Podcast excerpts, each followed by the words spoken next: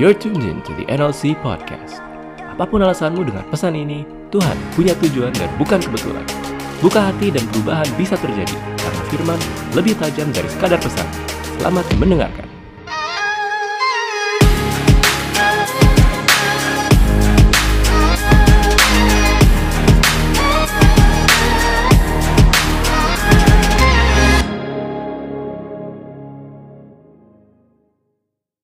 Termasuk pemerintah sendiri ngasih tahu proyeksinya tuh harusnya begini nih, harusnya tahun ini tahun yang bagus. Tapi dalam snap gitu ya, dan setelah pengumuman pasien pertama, semua berubah, kita semua harus stay at home. Banyak orang-orang yang nggak punya pekerjaan, saat ini mereka untuk makan aja sulit. Dan ini sedikit mem- memberitahu kita gitu ya. Hal ini tuh ngasih tahu kita bahwa dunia ini nggak akan lebih baik teman-teman sekeras apa pun kita berusaha, manusia berusaha meyakinkan bahwa ekonomi baik-baik aja. Eh, kita lagi mulai health conscious mov- movement, semua udah mulai makan yang organik, semua baik-baik aja, fasilitas kesehatan kita juga semakin membaik, inovasi-inovasi di bidang kesehatan semua membaik. Tapi ternyata sebuah hal, satu hal yang begitu kecil yang bahkan eh, dua lapis kain masker pun nggak cukup. Teman-teman harus tambahin tisu di dalamnya dan itu pun efektivitasnya baru 71 persen. Kalau gua nggak salah ya. 71 persen dan itu udah ruin everything. Ekonomi dunia dipastikan akan minus dan nggak ada satupun yang bisa memastikan. Tapi ini jelas-jelas jadi warning buat kita bahwa nggak ada harapan lagi teman-teman di dunia kita ini. Mungkin gue menyampaikan ini dengan hal dengan dengan kondisi yang eh, bro jangan nakut-nakutin dong. Tapi ini kenyataan. gitu. Ini kenyataan yang harusnya dalam beberapa hari ini bikin kita sadar bahwa ya harusnya kita beralih ke satu-satunya harapan yang pasti. Dan hari ini, pagi hari ini gitu ya, eh, sebelum fajar menyingsing, ya berapa ribu tahun yang lalu, satu harapan muncul. Kehadiran Yesus itu identik dengan harapan teman-teman. Harapan bahwa harusnya kita ini kalau nggak ada Yesus kita udah meluncur langsung ke api kekal, kebinasaan kekal. Tapi karena ada Yesus, kehadiran Yesus, we have option to choose. Perhatikan bahwa gue bilang it's an option to choose. Tadinya kita nggak punya opsi, kita nggak punya opsi. Bahwa satu-satunya opsi yang kita punya adalah meluncur deras ke api kekal. But now we have option to choose. Kehadiran Yesus juga kasih harapan. Yesus itu kasih teladan yang sempurna. Bahwa manusia yang berkenan buat Bapa manusia yang seharusnya layak masuk ke dalam kerajaan surga, manusia yang harusnya layak memerintah di dalam kerajaannya, manusia yang lolos filter kayak waktu itu gue pernah bilang, itu ya serupa seperti Yesus. Dan yang lebih keren lagi, teladan hidup ini dilaku, dilakukan oleh Yesus dalam keserupaannya dengan manusia. Dia serupa seperti manusia. Jadi ini telah ada ada dua harapan bahwa tadinya kita nggak punya opsi untuk kita pilih, But now we have option to choose. Tapi yang kedua, harapan yang kedua adalah ada prototype, ada teladan yang jelas gimana kita harus hidup. Nah, harusnya hope yang sama-sama muncul saat Yesus bangkit, harusnya hope itu juga sama dengan hope yang we are expecting. Harusnya sama. Tapi balik lagi, kata Rasul Paulus bahwa kita ini tuh udah naturnya natur dosa, pikiran dan perasaan kita tuh udah melenceng. Saat opsi ini muncul, saat opsi bahwa hey there's an option, bahwa lo nggak harus meluncur langsung tanpa berhenti ke dalam api kekal, ada opsi, tapi kita memilih untuk pull that option as a tool untuk nyenangin keinginan kita. Gilanya manusia seperti itu. Ini ada opsi, ada jalan baru. Tapi instead of detour, instead of kita ganti jalan, pilih jalan yang berbeda, yang kita lakukan adalah kita melihat Yesus sebagai opsi yang kita pakai as a tool untuk apa? Nyenangin keinginan kita. Rasul Petrus bilang di 2 Petrus 1 ayat 4, hawa nafsu duniawi itu membinasakan. Dan gilanya saat opsi ini muncul, manusia pakai kayak yang tadi gue bilang, opsi ini dipakai untuk memuaskan keinginannya dia. Instead of we look at this option dan kita memilih untuk hidup berjalan di jalan ini, tapi kita pakai Yesus as an option untuk menjalani kehidupan kita. Dan ini akan bikin kehadiran Yesus itu jadi sia-sia. Saat jalan yang tetap kita pilih adalah jalan hidup kita. Ingat waktu Adam dan Hawa jatuh itu, yang mereka lakukan adalah mereka memilih, they choose untuk hidup semau mereka. Mereka memilih untuk melakukan yang bertentangan dengan yang Allah kehendaki. Dan ini Tuhan Yesus juga sampai greget. Di Yohanes 8 ayat 4344 Yesus bilang ini. Kenapa lo gak ngerti apa yang gue bicarain? Kenapa lo gak ngerti bahasaku? Karena lo gak bisa nangkap firman firmanku. Tadi gue ngomong firman gue, terlalu gaul. Lo gak ngerti firmanku. Iblislah yang jadi bapamu dan kamu ingin melakukan keinginan-keinginan bapamu. Bapamu ini refer ke keinginan iblis. Ia adalah pembunuh manusia sejak semula dan tidak hidup dalam kebenaran Sebab di dalam dia nggak ada kebenaran. Kalau ia berkata dusta, ia berkata atas kehendaknya sendiri. Sebab ia adalah pendusta dan bapak segala dusta. Adam dan Hawa jatuh karena they choose untuk hidup seenak-enaknya. Semaunya mereka. Dan ini bertentangan dengan kehendak Bapa, kehendak Allah. And this is sin. Sin itu tidak tepat. Allah kehendaki A, kita melakukan A plus satu itu nggak tepat. It's a sin. Harusnya hope yang we are expecting itu sama dengan hope yang Yesus bawa dalam kehadirannya. Tapi balik lagi, kita memandang Yesus sebagai opsi untuk menyenangkan keinginan kita. Kita memandang Yesus sebagai opsi untuk mewujudkan keinginan kita. Dan ini bikin akhirnya kita menciptakan Yesus sendiri dalam pikiran kita. Akhirnya kita membuat yang namanya Yesus fantasi. Yesus yang kita reka-reka, Yesus yang kita rancang dalam pikiran kita, Yesus yang kita gambarkan dalam pikiran kita, karena kita berharap Yesus yang satu ini bisa memuaskan keinginan kita. Karena Yesus ini kita pandang sebagai tools, sebagai alat untuk bikin hidup kita lebih baik. Untuk bikin hidup kita lebih nyaman. Pemulihan dong Tuhan, pemulihan dalam hidupku. Yesus jadi tools, bukan jalan yang harusnya kita pilih. Akhirnya kita munculnya Yesus fantasi teman-teman. Kita munculnya Yesus dalam pikiran kita, pakai pikiran kita sendiri untuk memenuhi hope yang ada dalam pikiran kita juga. Kita punya pikiran sendiri, tapi kita lihat Yesus Yesus dengan pengajarannya kok nggak nyambung sama pikiran gua, nggak nyambung sama pikiran kita. Akhirnya kita recreate Yesus dalam pikiran kita. Dan yang lebih gilanya lagi kita sembah Yesus fantasi itu seolah-olah kita sudah menyembah Yesus yang benar. Tapi sebenarnya yang ada dalam pikiran kita adalah Yesus yang totally different.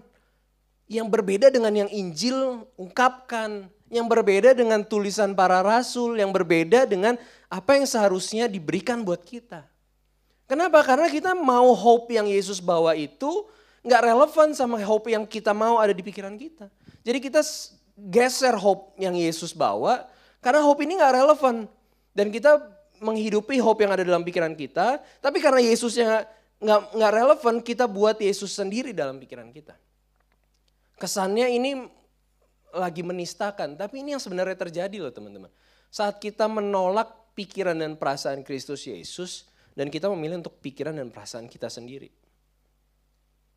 Dan supaya menjadikan kita tetap seorang Kristen yang benar, yang baik, tetap beragama, supaya nggak diomongin sama sekitar kita, ya kita ciptakan Yesus, tapi Yesus yang totally different. Kita buka Lukas 24 ayat 21, teman-teman bisa buka. Di sebuah jalan yang menghubungkan antara kota Yerusalem dan sebuah kampung bernama Emmaus, tepat hari ini harusnya gitu ya. Yesus menampakkan diri kepada dua muridnya. Dalam percakapan itu teman-teman bisa buka di ayat 21, bisa munculin ya. Oke kita coba buka ya Lukas 24 ayat 21. Nah salah satu muridnya itu bilang gini, padahal ya kami dulu tuh ngarepin Jadi mereka berdua ini, dua murid ini nggak tahu bahwa yang lagi lagi nyamperin mereka itu Yesus. Yesus tuh nanya, ngomongin apa sih? Karena dua orang ini lagi dalam perjalanan ke kota Emmaus, mereka menjauh dari Yerusalem. Mereka dalam kondisi yang agak desperate. Mereka bilang, ah udahlah, gimana dia udah mati gitu, gimana? Dan mereka memilih untuk, ya udahlah balik lagi deh. Ini udah selesai udah. Dalam perjalanan mereka, mereka lagi ngobrol-ngobrol. Karena orang-orang Yahudi itu nggak ada lagi yang diomongin selain Taurat dan lain sebagainya gitu ya. Mereka ngobrol, mereka ngomong. Terus kemudian Yesus dalam rupa yang tidak dikenal oleh mereka, Yesus tegur mereka, Yesus nyapa, ngomongin apa sih gitu. Terus dia cerita, lu nggak tahu, kamu satu-satunya orang Yerusalem yang nggak tahu kejadian yang lagi terjadi ini, yang lagi hot ini nih. Ya, dulu belum ada insert live gitu, jadi belum masuk atau lambe turah, jadi belum masuk. Tapi mereka bilang nggak tahu.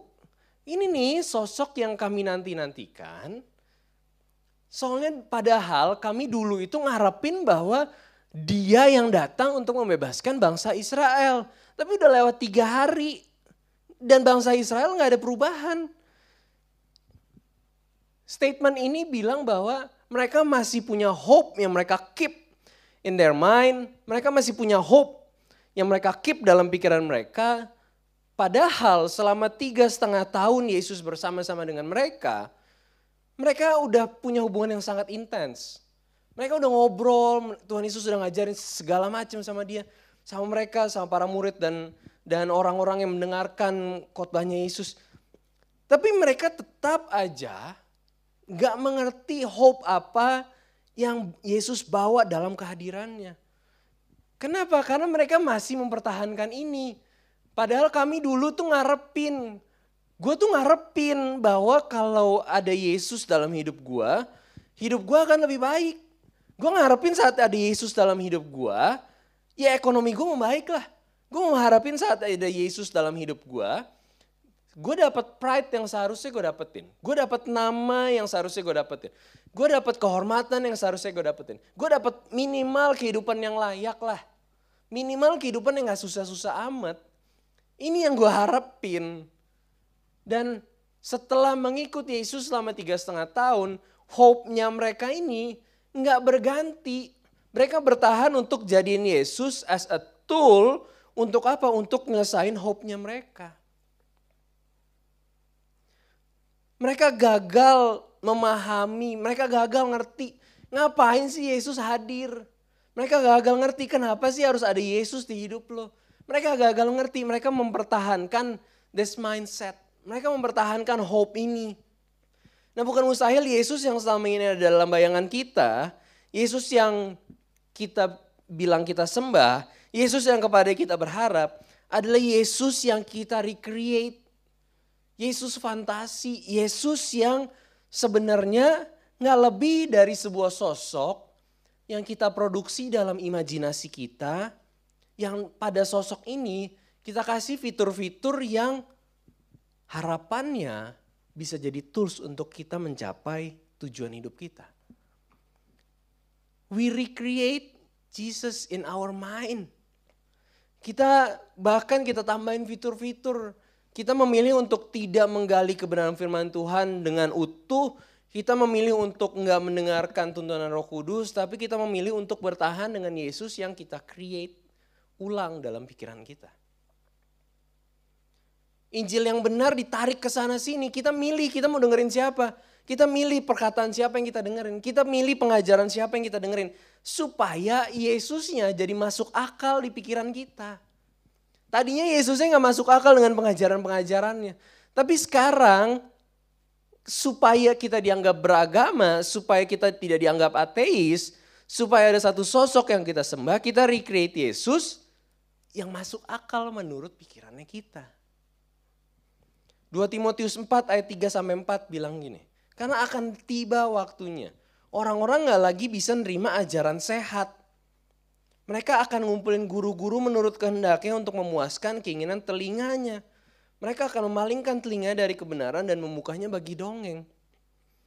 Kita hanya dengerin kebenaran firman Tuhan, kita hanya denger Injil, kita hanya belajar tentang Yesus dalam porsi yang sangat sedikit dalam setiap hari waktu hidup kita. Tapi kita berharap bahwa Yesus membawa pemulihan dalam hidup kita. Udah udah mess up ke mana-mana.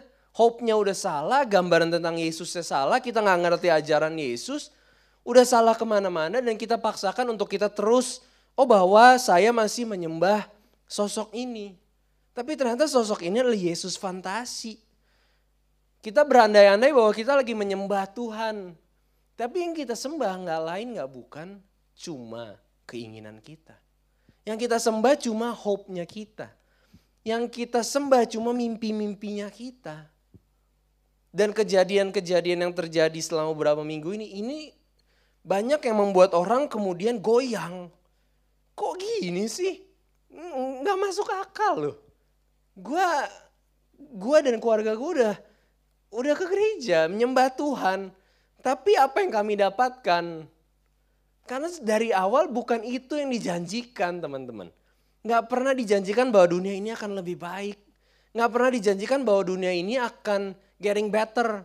Bahwa kita akan dapat tempat yang layak. Percaya Yesus satu paket dengan penderitaan. Ini bukan gue yang ngomong. Percaya Yesus jadi satu paket dengan penderitaan. Penderitaannya bukan cuma soal penderitaan saat kita dicambuk atau kita dipukuli pada saat kita tetap menyerukan nama Yesus di tengah-tengah misalkan uh, kaum yang mayoritas. No, no, no, no, bukan seperti itu. Saat kita memilih untuk mematikan keinginan kita, saat kita memilih untuk gua nggak mau lagi menyuapi hope gua, gua nggak mau lagi membiarkan hope gua menguasai pikiran gua.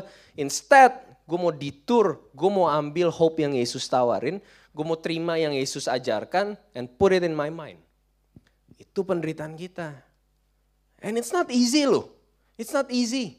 Saat teman-teman terpapar, terekspos oleh semua hal-hal. Sekarang ini we have no other options di rumah selain ngapain? Open sosial media. Nonton Netflix, nonton HBO Go dan lain sebagainya, Disney Plus dan lain sebagainya. Ya kerja ada kerja, tapi sisanya yang ngapain? Kalau dulu misalkan kita bisa spend waktu satu jam, dua jam di jalan, sekarang waktu di jalan itu udah hilang, gantinya apa? Ya kita bisa punya waktu untuk look ke sosial media, lihat ke Netflix, lihat ke TV, apa pun yang kita bisa akses YouTube dan lain sebagainya. Dan porsi sebanyak itu terus terus mengisi mindset kita, terus kasih gambaran yang semu, kasih gambaran yang salah tentang kehidupan yang seharusnya. Hal-hal yang kita konsumsi terus-menerus ini terus ngasih tahu kita bahwa eh lo tuh bisa hidup nyaman loh. Lo itu bisa hidup layak loh. Lo itu bisa dapat kekayaan, Lo bisa dapat pride, lo bisa dapat kehormatan, lo bisa dapat kuasa. No, no, no, bukan bukan itu salah. Tapi kalau itu bukan maunya Yesus, kalau itu bukan kehendaknya Bapa, kalau bukan itu bagian lo, then it's wrong. Balik lagi, gayanya iblis nggak pernah berubah dari dulu. Sok atuh, hidup sesukamu. Sok atuh, silakan. Mau apa? Silakan. Gue punya anak umur 4 tahun, mau 5 tahun. Kalau misalkan gue memperlakukan itu ke anak gue, orang-orang langsung bilang, kok orang tua begitu banget sih?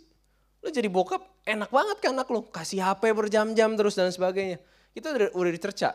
Sebagai orang tua akan diomongin sama orang tua yang lain. Santai banget jadi orang tua ya, mulut mulut netizen ya, nyinyir sana sini.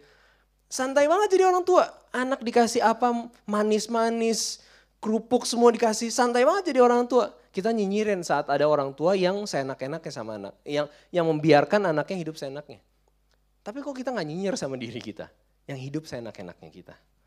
Harusnya pada saat kita bilang saya percaya Yesus, maka harusnya hidupku bukan aku lagi, tapi Yesus hidup di dalamku. Includes termasuk di dalamnya there's no nggak ada hope-nya Reza, nggak ada keinginannya Reza, nggak ada kemauannya Reza, nggak ada kesukaannya Reza. Seharusnya saat kita bilang kita percaya sama Yesus, maka harusnya satu statement yang keluar. Yesus itu cukup buat gua. And it's hard untuk wujudin itu jadi realitas. Nggak gampang. Dalam dalam banyak kejadian kita cuma bilang, no Yesus itu cukup buat gua. Dalam kondisi ekonomi kayak gini, buat teman-teman yang punya bisnis, pusing, stres, mau ngapain? Mau bikin strategi-strategi apa, udah udah bingung. Rata-rata retail, gue ngobrol sama beberapa teman gue, turunnya 70 sampai 80 persen. Travel 100 persen. Saya punya kenalan uh, driver di Bali, kemarin saya ngobrol, saya tanya, udah dua bulan pak nggak nggak ada orderan.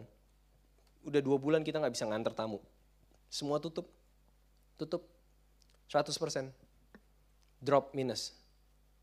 Belum kalau mungkin di antara kita ada yang tiba-tiba kehilangan orang yang kita kasih dan kita nggak punya waktu benar-benar dari sejak dia sakit itu waktu terakhir ngelihat langsung dia masuk ke dalam ruang isolasi keadaan memburuk meninggal kita cuma bisa lihat penguburannya lewat live ada beberapa teman saya yang seperti itu it's heartbreaking kan itu aduh gue sih nggak kebayang kalau itu terjadi pada gue dan keluarga gue. Tapi ya kenyataannya memang dunia ini nggak akan lebih baik. Faktanya memang begitu teman-teman. Bayangin virus yang sangat-sangat-sangat-sangat kecil. Mungkin teman-teman beberapa pernah lihat yang video uh, apa eksperimen orang-orang Jepang saat batuk gitu ya. Bahkan perlu kamera khusus untuk melihat seberapa kecil droplets itu. Dan di dalamnya droplets masih ada lagi virus yang lebih kecil lagi dan itu yang berbahaya buat kita bayangin virus yang out of nowhere yang kita nggak tahu dalam waktu yang sangat-sangat singkat bahkan nggak nyampe enam bulan udah destroy semuanya. Dan kalau dunia ini adalah pengharapan kita, look at where we are right now. Kita di mana sekarang? Dunia yang tadinya jadi pengharapan buat kita, udah nggak bisa lagi kasih harapan. It's about time teman-teman untuk nggak lagi menghidupi Yesus fantasi dalam hidup kita. It's about time untuk nggak lagi membiarkan Yesus yang kita recreate, yang kemudian kita sembah. Saat kita menyatakan kita percaya sama Yesus, udah bendera lu udah harus turun. Bendera lu udah harus turun. There's no me. Udah nggak ada lagi gue. Yang ada adalah Yesus hidup dalam gue. Maksudnya gini, the result itu terserah Tuhan yang penting, kata Rasul Paulus, bagiku hidup adalah Kristus. Ini statement yang tajam, bagiku hidup adalah Kristus. Bagi gue saat hidup, gue mesti represent Kristus. Gue mesti tunjukin, nih kalau Kristus jadi jadi WL kayak gue. Kalau Kristus jadi Asher itu kayak gue.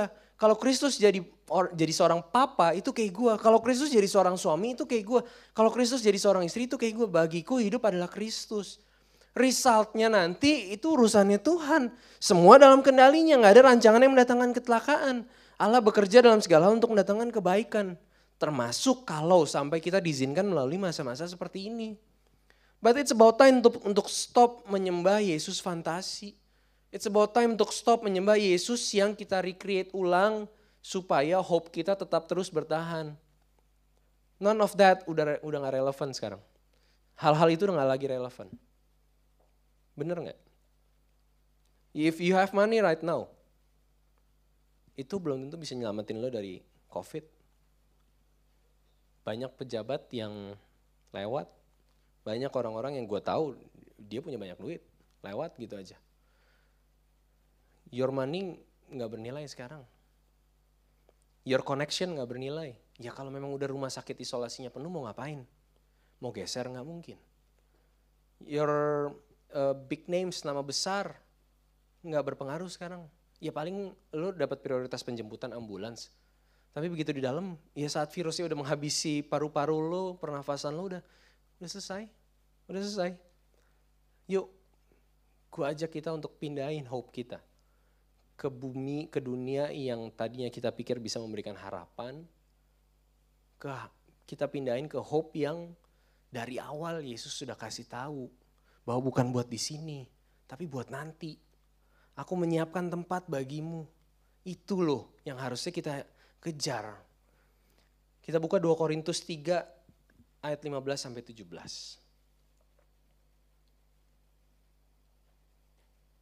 Dua Korintus 3 ayat 15 sampai 17.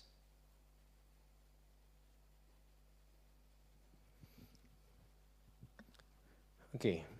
Bahkan sampai pada hari ini, setiap kali mereka membaca kitab Musa, ada selubung yang menutupi hati mereka. Next slide.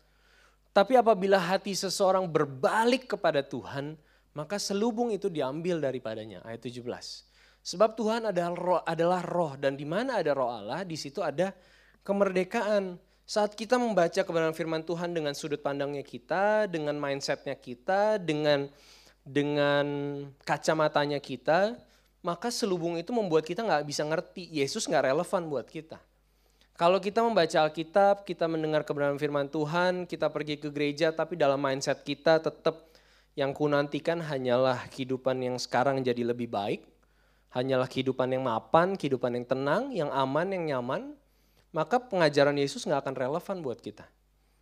Tapi saat kita state ke Tuhan bahwa hidupku bukannya aku lagi, bahwa Yesus itu cukup bagiku. Selubung itu akan diangkat daripada kita.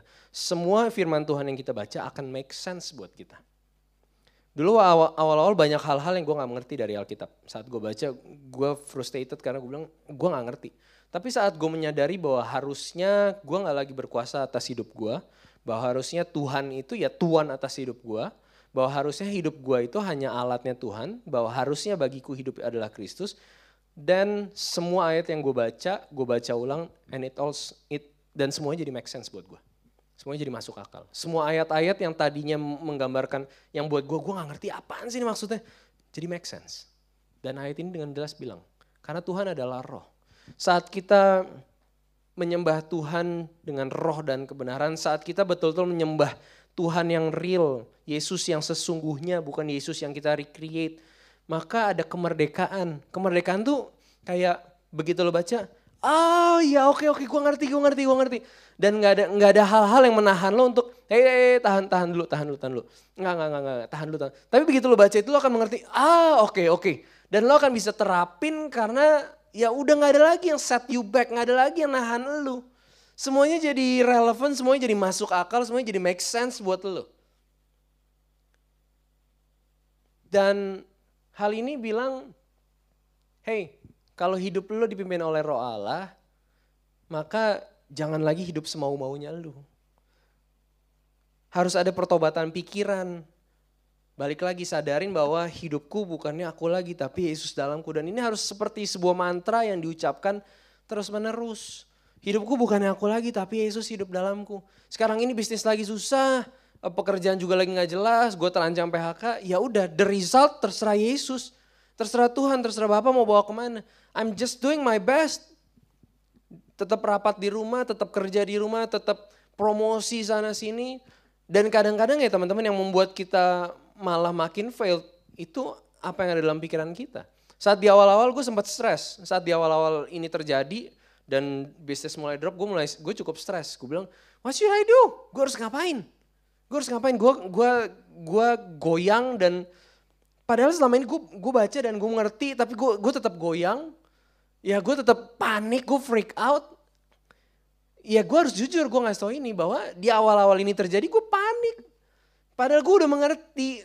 Tapi kemudian nggak beberapa lama, terus kemudian ini jadi make sense makin make sense buat gue. Oh oke, okay.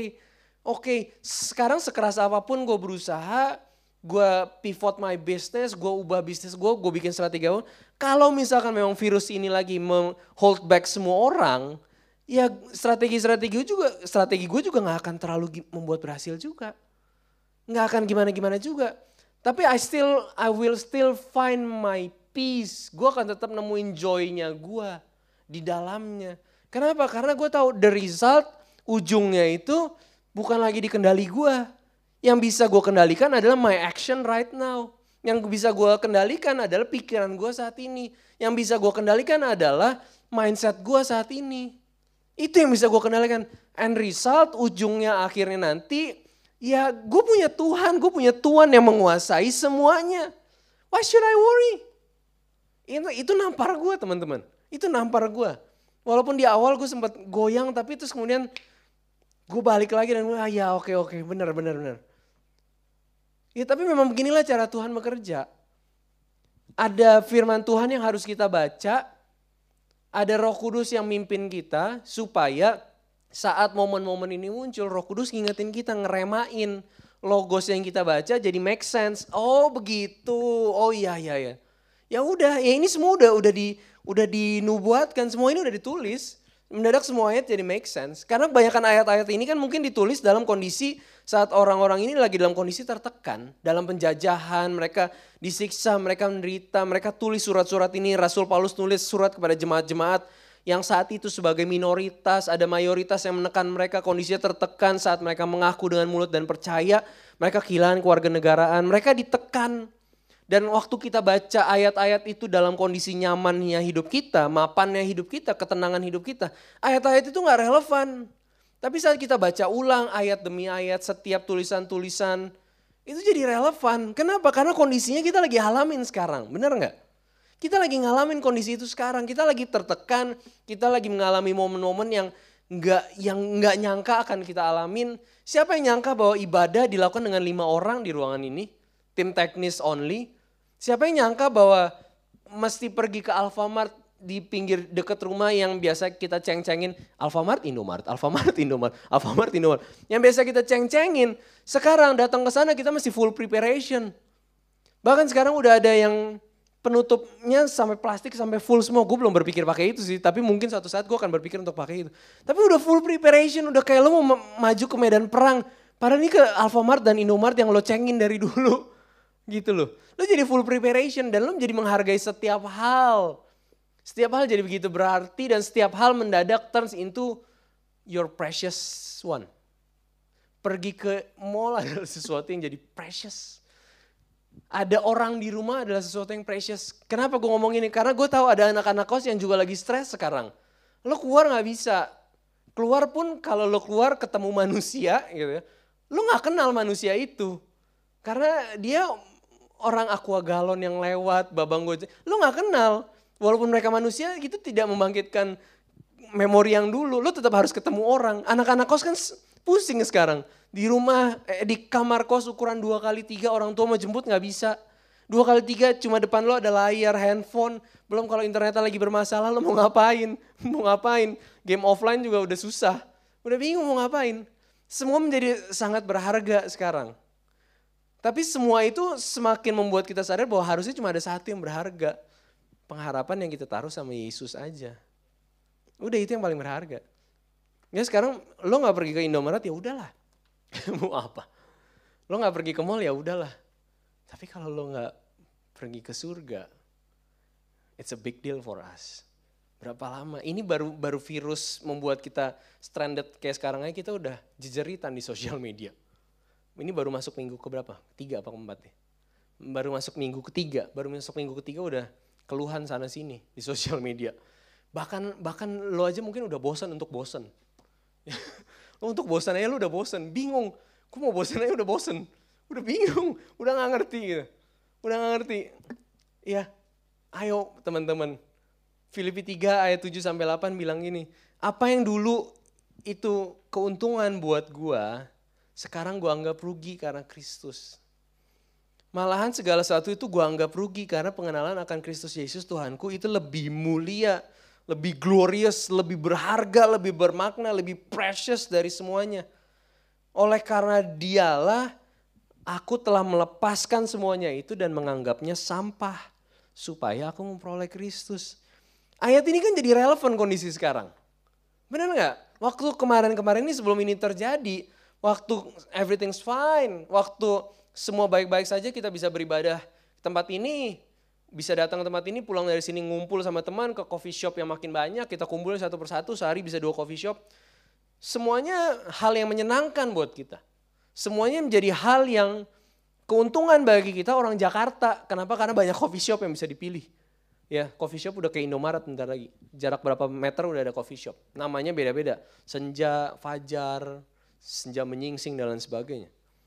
Tapi keadaan kayak gini, keadaan tertekan seperti ini, seperti yang Rasul Paulus tulis buat jemaat di Filipi, yang dulu merupakan keuntungan buat kita, sekarang kita anggap rugi karena there's no hope yang dunia ini bisa kasih selain hope yang ada pada Kristus Yesus.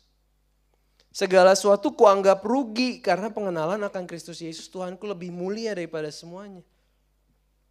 Oleh karena dia semuanya udah kuanggap sampah agenda kita, keinginan kita, tujuan hidup kita harus dilepaskan since sejak kita mengenal dia. Keserupaan dengan Kristus udah jadi harus tujuan hidup kita. Kenapa? Karena hanya Kristus yang berkenan kepada Bapa. Hanya Kristus yang diizinkan untuk memimpin kita. Dia kakak sulung kita. Dia contoh yang sempurna bagaimana kita harus hidup. Dan kalau kita nggak mau serupa sama seperti dia, maka kayak yang tadi, bapak kita adalah iblis. Yang gaya kerjanya lebih santai. Sok atuh, mau ngapain? Mau makan permen dari pagi sampai malam, sok atuh. Silakan.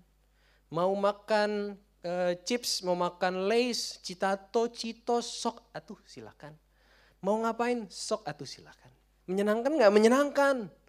Menyenangkan, jelas menyenangkan. Tapi saat saat-saat nanti dia tambah gede, tambah dewasa, diabetes, radang tenggorokan. Bukan cuma radang, ya bisa makin parah, micin-micinan dan sebagainya. Ya jangan bawa micin deh, nanti produsen micinnya komplain. Kan ada iklannya gitu ya. Agenda kita, keinginan kita, harapan kita harus dilepasin sejak kita kenal dia. Saat kita mengaku dengan mulut, saat kita bilang bahwa saya percaya pada Yesus. Udah benderanya langsung turun. Bendera kita langsung turun. Dia harus makin bertambah, hidupku bukannya aku lagi. Udah, tujuan hidup kita cuma satu. Serupa seperti Yesus. Udah itu dong. Dan itu akan membuat setiap hal yang kita lakuin di dunia ini jadi relevan. Lu bayangin misalkan kita udah work very hard, kita udah bangun segala-galanya, bisnis kita kita pikir semuanya baik, hubungan kita semuanya baik, tiba-tiba karena hal sepele semua ruin, semua hancur selesai. Ini yang seperti yang Bang Khotbah bilang, seperti yang waktu itu gue pernah khotbahin. Ini semua faith akan hilang. So, ayo di hari kebangkitan Yesus ini berhenti menyembah Yesus fantasi berhenti menyembah Yesus yang kita pikir akan memberikan kita ketenangan, kemapanan, keamanan, kenyamanan selama kita di dunia. No, karena Yesus aja udah tahu dunia ini akan binasa. Jadi yang I prepare for you itu bukan yang di sini, tapi yang nanti. Tapi untuk bisa masuk ke sana, ada standarnya, ada ketentuan yang lo harus ikutin. Kalau enggak ya nggak bisa, apa bedanya surga kalau isinya orang-orang brengsek juga? Harus ada filter yang begitu ketat yang membuat surga jadi tempat yang layak untuk jadi tujuan akhir hidup kita. So this is the end of my sermon. Thank you buat teman-teman dan doa. Oke, okay, ya. Uh, saya undang untuk teman-teman yang di rumah kita boleh sama-sama bangkit berdiri.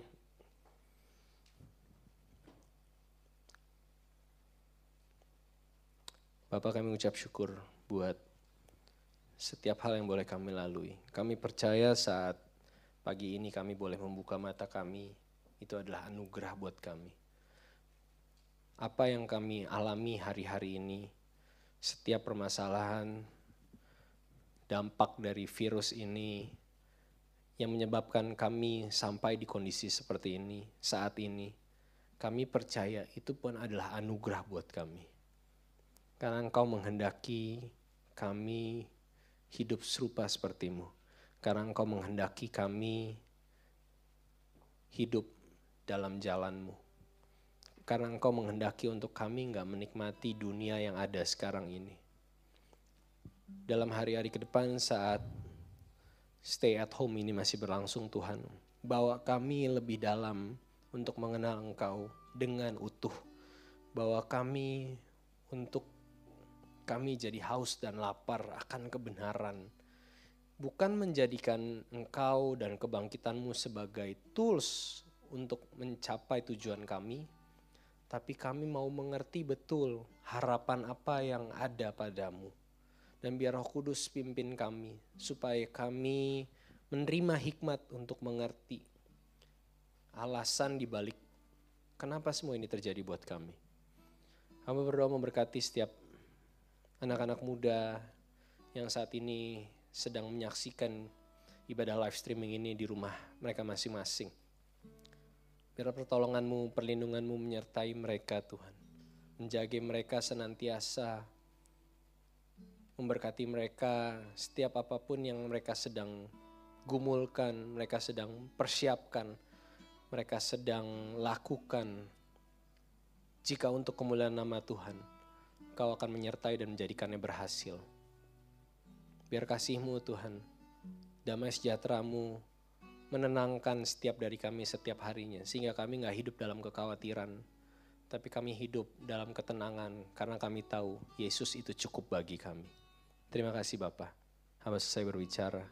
Roh Kudus memberkati setiap dari kami, menuntun jalan hidup kami. Haleluya. Amin.